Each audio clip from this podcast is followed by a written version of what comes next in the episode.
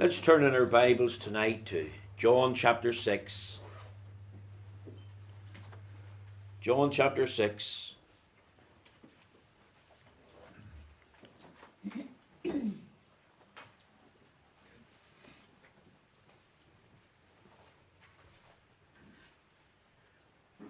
want to read from verse 35. John chapter 6, verse 35, breaking into the chapter. And we'll read down to verse 51. Let's hear the word of the Lord. John chapter 6, verse 35. And Jesus said unto them, I am the bread of life. He that cometh to me shall never hunger, and he that believeth in me shall never thirst. But I said unto you, that ye also have seen me and believe not. All that the Father giveth me shall come to me, and him that cometh to me I will in no wise cast out. For I came down from heaven, not to do mine own will, but the will of him that sent me. And this is the Father's will, which have sent me, that of all which he hath given me I should lose nothing, but should raise it up again at the last day.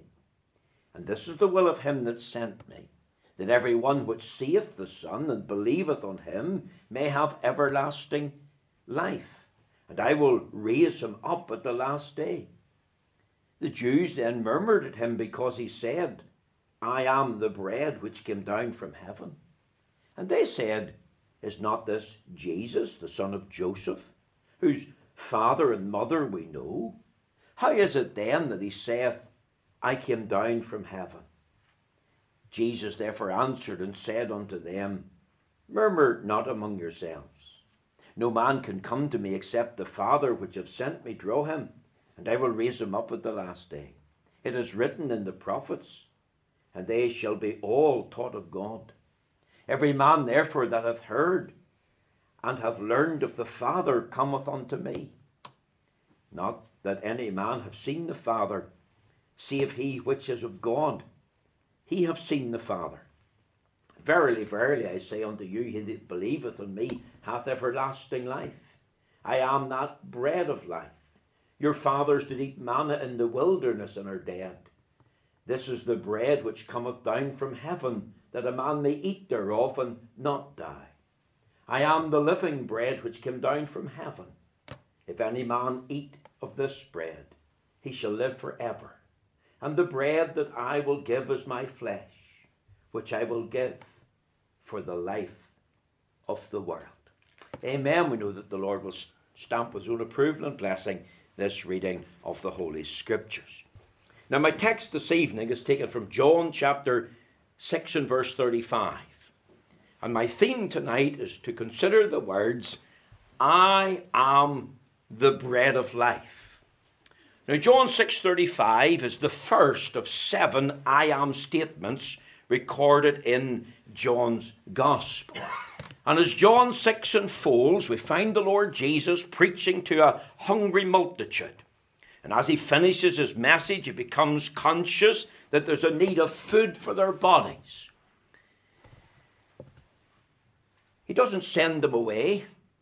There's no chip shops, remember? No Pizza Huts nearby. But he does something that I believe only God could do. He instructed them to sit in the grass. Their number was about 5,000 men, besides women and children. And he took a boy's lunch and he prayed over it, he blessed it.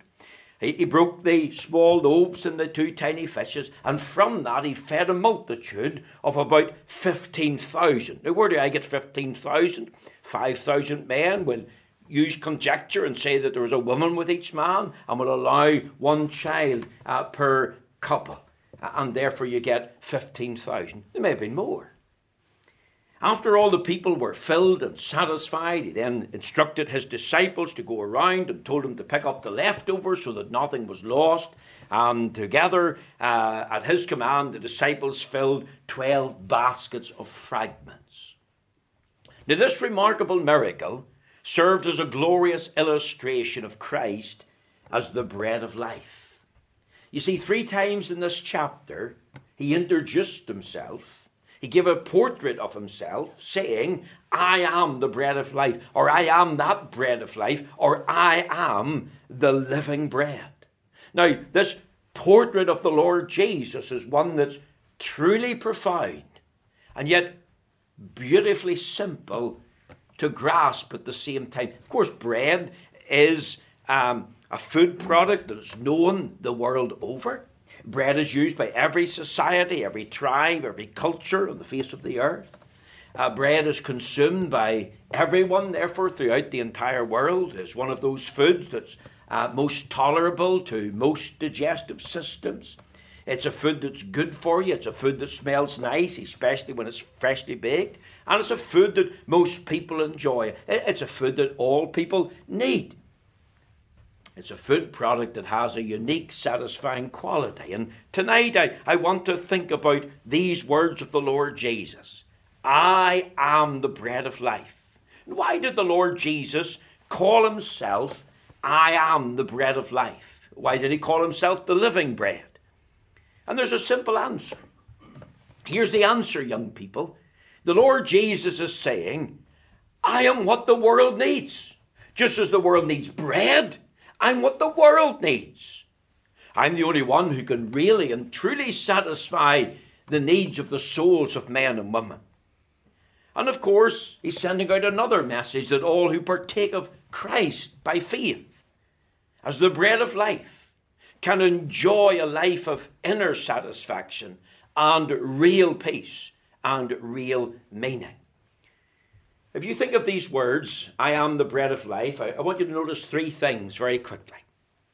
I want you to think, first of all, of the personality of the living bread. If you look at John 6 and 35, it says, I am the bread of life. If you look at verse 48, he says, I am that bread of life. In verse 51, he says, I am the living bread which came down from heaven. Three times in this chapter, he's introducing himself with the words, I am. Now, three in the Bible is the number of complete witness. The Bible says, in the mouth of two or three witnesses shall a thing be established. And what did the Lord Jesus mean when he said, I am? I believe he was saying something totally profound. I believe it's really a statement of self existence. If you think of your Bible in the book of Exodus, where was these words first used? And of course, we, we know it's Exodus 3. Verse 14 Moses is at the burning bush, and God is speaking to Moses out of the bush. Moses asked his name, and this was the response I am that I am. And I am that I am is a reference to one of the names of God. It's a reference to him as the living and the true God, the God who is self existent, the God who is self eternal, the one who is always eternally present. So when the Lord Jesus said, I am, he was saying, I am Jehovah. I am God manifest in the flesh. I am the one who's truly self existent. I'm the one who is eternally present. Lord Jesus was taking the name of God. And when the Jews who heard him knew the full import of these words, I am Jehovah. You see, these words are profoundly relevant. The living bread is a person, but not just any person. The living bread is God in the flesh. Not just a prophet, not just a teacher, not just a miracle worker, not just a good man, not just a gracious man or a great man, but the God man. And that ties into the Christmas story, doesn't it? 1 Timothy 3 and 16, great is the mystery of godliness. God was manifest in the flesh. And I have to tell you, that's why I was so upset about Greggs' advert. I was at a, a funeral that day of my uh, cousin Sammy McLaughlin, and I heard it in the radio, and uh, and I, I couldn't respond uh, to the um, talkback program, but I knew straight away that that advert was sacrilegious, and it was a mockery of the person of Christ. Because to replace baby Jesus with a sausage roll that had a bite out of it, while it, you, you might want to laugh at the absurdity of it and the stupidity of it, it was really a clever advertising strategy by those who were involved in the uh, production of that uh, advent calendar because they knew that they were going to poke fun at the person of Christ. They knew that it was sacrilegious and they knew that it would invoke a response, especially from those within the Christian community that had a love and regard for the person of Christ.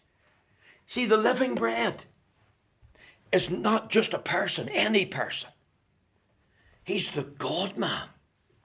And I, I think oftentimes we have lost sight of that. The living bread is not a system or a code of ethics. It's not a set of religious rules. Thank the Lord it's not tied into our Book of Common Order. It's not tied into one church or a denomination. The living bread is a person with a real personality. And in essence, he is God in the flesh. God's only begotten Son, the one who saves, the one who satisfies, the one who sustains, the, the one who secures. I'm thinking of the words of Romans 10 and 17 faith cometh by hearing, and hearing by the word of God. I, am thinking of those words in John 11 when Martha and Mary were asked, Believest thou this? See, this is fundamental to Bible believing Christianity. This is fundamental to being a Christian. Because I don't believe you can be a Christian and deny the doctrine of the incarnation or the virgin birth of Christ. And, and yet there's many foolish enough to say, I'm a Christian, I believe in Jesus, he's a prophet, he's a savior of sorts, he's a good teacher, he's a good man, but I don't believe that he's the only begotten Son of God, I don't believe he's God in the flesh. And what I'm saying tonight is you can't be a Christian if you deny this fundamental truth. You've got to believe this. You've got to give mental assent to this. You, have got to adhere and cling to this. Because this is fundamental. Who is Christ? He calls himself the bread of life, the living bread. That bread. What did that mean? It meant not only that he had personality, but that he's God in the flesh. Notice, secondly, and quickly, the presentation of the living bread. See, the Lord Jesus is making a statement on the back of performing the miracle of feeding the 5,000. The physical bread that was used in the performance of the miracle of the 5,000 gave way to this mention, the statement of fact I am the bread of life. The actual miracle in that sense, then, is a picture portrait of the Lord Jesus himself, the one who can save the sinner, the, the one who cares for souls, the, the one who provides for and satisfies the, the needs of multitudes. He's presented tonight, as he presented himself to the multitude in that day, as the source of life. You see, he's saying something very profound, something wonderful. What's he saying when he said, I am the bread of life? He's saying, I'm the source and the meaning of life. He is communicating to us a, a, fuller and a deeper understanding of the true meaning of life. If, if I ask tonight, uh, what is the secret to a life of happiness? Who would we ask? The Bible says happy is the people whose God is the Lord. But suppose we were to bring the Dalai Lama in from Tibet and say to him, Mr. Dalai Lama, could you tell us the key to enjoy life? And he, of course, is going to talk about inner peace and he's going to talk about happiness. And we were going to say to him, Well, that's great, but where do we find it? You're telling people, Be happy. You're maybe going to tell people, Be holy. You might even want to add the words, be healthy, but that's great. But, but where do you find happiness? Where do you find holiness? Where do you find health? Do you find it in meditation? Yoga? What about your inner self consciousness? Your inner resources? That's what he'll say. But I want to tell you, Jesus said, I'm come that you might have life and they might have it more abundantly. Because he has come as the bread of life, as the living bread. You see, let, let me, as I said to the young people last night in the Studer, what's the answer to 296 or now 297 suicides in Northern Ireland from the 1st of January last year? What's the answer to 30,000 domestic abuse cases that the police at least dealt with? What's the answer to someone who's facing death? Who's told by the doctor you only have a few months to live? Or someone who's coping with a serious illness? Or what do you say to the drug addict who's hooked in heroin? What do you say to the drunkard whose life is consumed with, with a, a passion for alcohol? What do you say to someone who's totally and thoroughly depressed, doesn't want to get out of bed in the morning, doesn't want to face life at all? Are you just going to say, well, you need to be happy? Come on, boy, you need to be holy. How could they be happy? How could they be holy? They'll certainly not do it by themselves in their own strength. It'll not be from within their own inner consciousness. It'll not be from their own inner resources, because the Lord Jesus stands and says, I am the bread of life. I am come that you might have life and you might have it more abundantly. Remember, he said, The Son of Man has come to seek and to save that which was lost. You see, if you look at the text very carefully, and I want you to look at your Bible now, the Lord Jesus is a realist. He hasn't got his head buried in the sand. Look, look at verse 35. I am the bread of life. He that cometh to me shall never hunger. Underline the word hunger. And he that believeth in me shall never thirst. Underline the word hunger and underline the word thirst. Do we not live in a world of physical and spiritual hunger? A world of physical and spiritual thirst? A world where people are on a quest looking for answers to life? craving for inner peace and real satisfaction. Yes, wanting happiness, but where do they find it? And they discover I live in a world of profound calamities. I live in a world of annoyances, a world of vice. As everybody said, Belfast has got the highest single parent household in the whole of Northern Ireland. We live in a world that's subject to sin a fallen world, a world that's subject to death, a world that's subject to, to, to judgment. And, and this is the world that the Lord Jesus came into a world of darkness and, and spiritual depravity. And he doesn't say to the multitude, be happy. He doesn't say, be holy. He, he's facing men who are living their lives, men who are um, certain to die, men who have got immortal souls. And what does he say? I am the bread of life.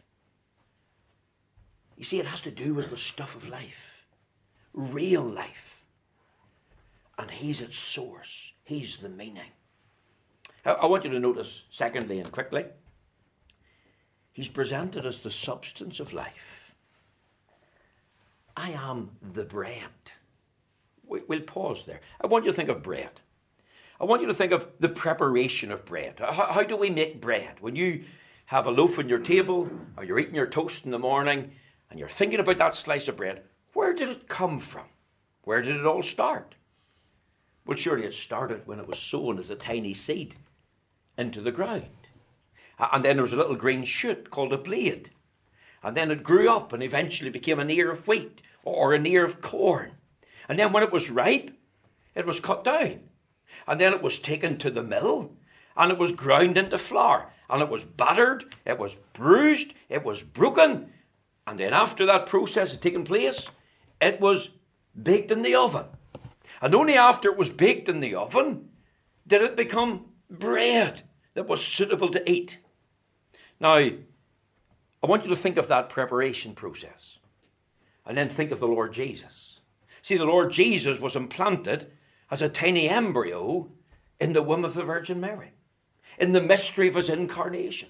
God the Son somehow disentangled himself from the bosom of the Father and was incarnated in the, the, the bosom of the Virgin.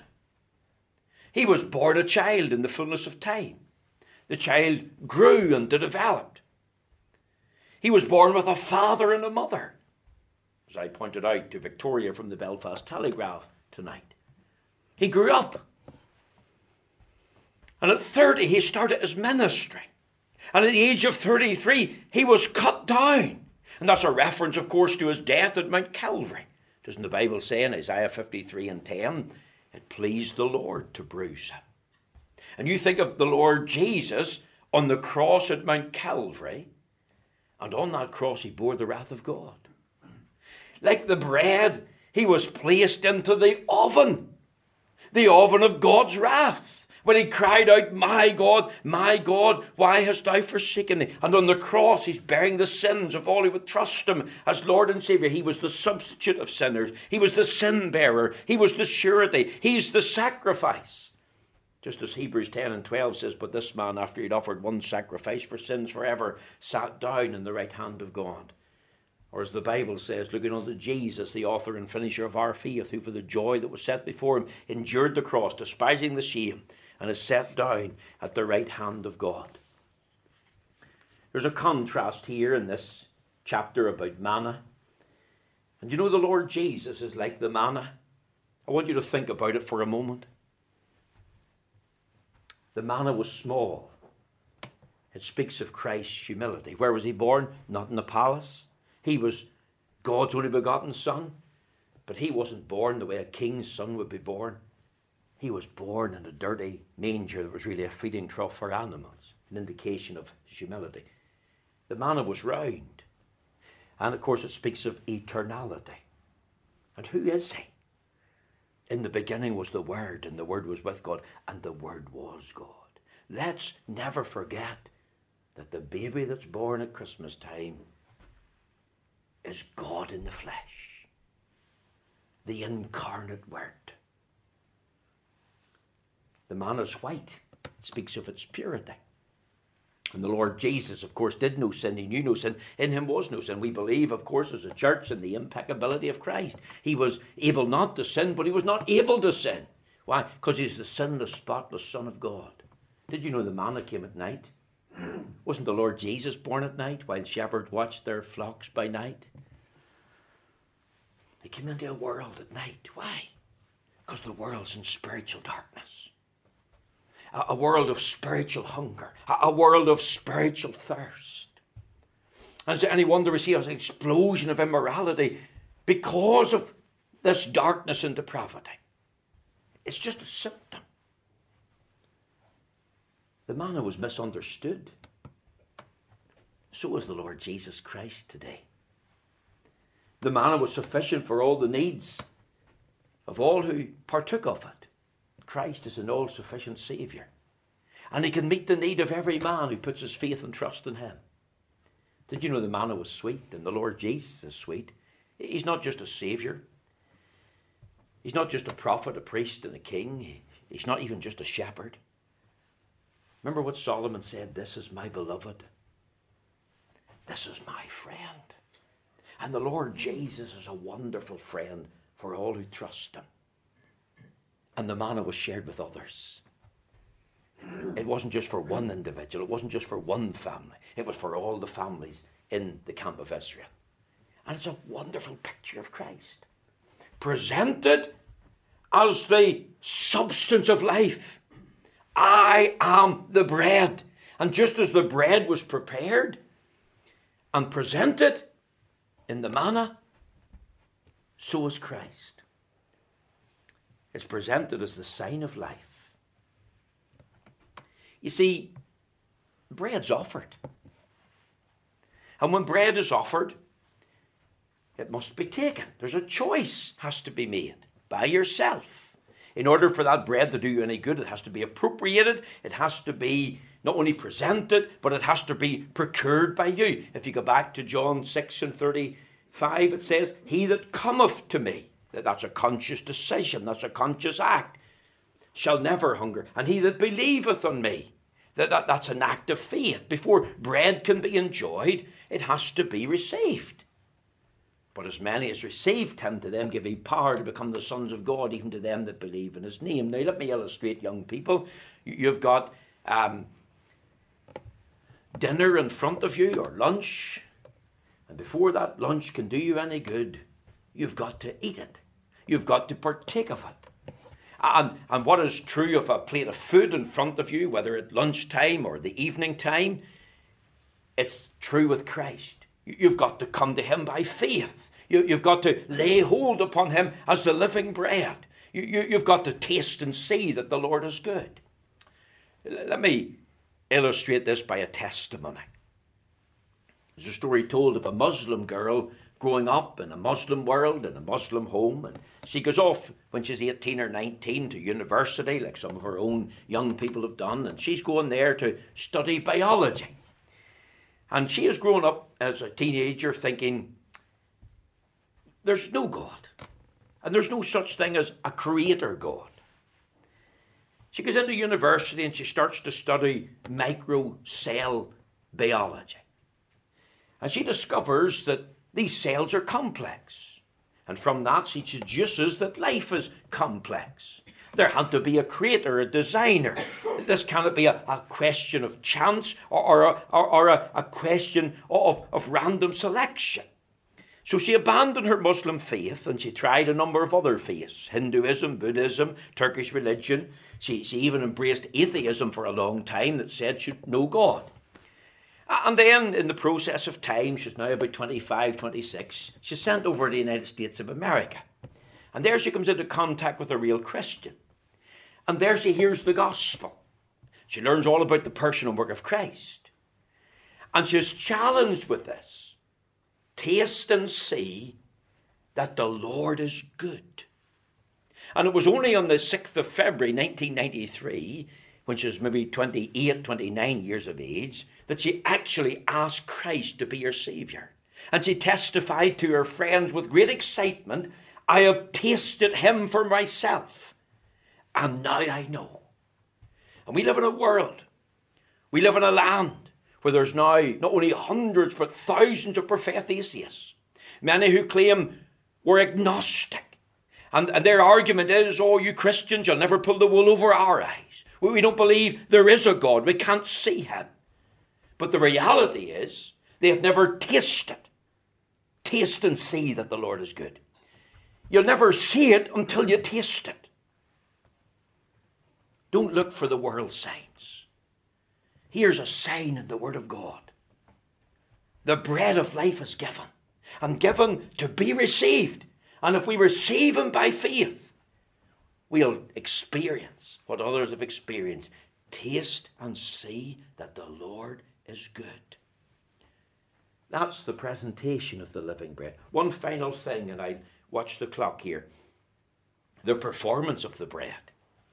You see, well, what does bread do? Could I just suggest to you as we close, think about the sufficiency of the bread.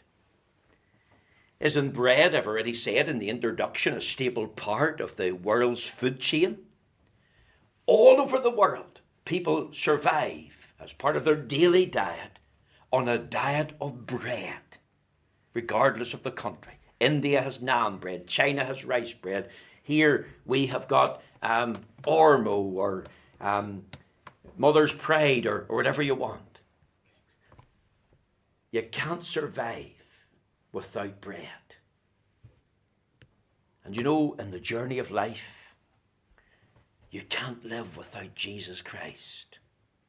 If you want real life, life to the full, a life of inner peace and real satisfaction, remember he said, I'm come that you might have life and you might have it more abundantly. And just as individuals can't survive without bread, so they can't live a full life without Christ. The Lord Jesus said, If you die in your sins where I am, there you cannot be. And He is sufficient, I believe for the needs of all who would come and trust Him as Lord and Saviour. Quickly, I want you to think of the singularity of the bread. I am that bread of life. If you think about the words in verse 48, I am exclusively me alone, no one else. You see, Confucius is not part of that bread. Neither is Buddha. Neither is Muhammad. We reject this synergism that tells us all religions lead to God. They don't. Because the Lord Jesus stands head and shoulders above all the, the, the so called world leaders of their religion and says this exclusively I am the bread of life. He that cometh to me shall never hunger. He that believeth in me shall never thirst. Acts 4 and 12 comes to mind. Neither is there salvation in any other, for there's no other name under heaven given among men whereby we must be saved. A great missionary to China years ago hmm. called Jonathan Goforth was preaching for three weeks on the theme Jesus Christ and Him crucified. We Chinese man come up to him and said, Why are you always preaching on this same theme? Jesus Christ and Him crucified. Last week, the week before, this week, it's the same thing.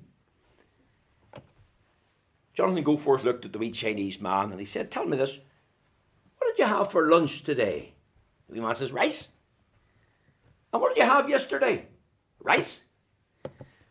And what are we going to have tomorrow? Rice. And he says to him, Why rice? Oh, rice, very good, very good for the body. And this is what he said What rice is to your body, Jesus Christ is to your soul. That's why you need him. The singularity of the bread. Notice the sending of the bread. It's come down to us, sent by the Father sent in love and in grace and mercy, sent to meet the needs of man. The sending of the bread. Just as the manna was sent, provided by the Father, so Christ, the bread of life, is sent, provided by the Father. Think of the satisfying of the bread. The bread satisfies.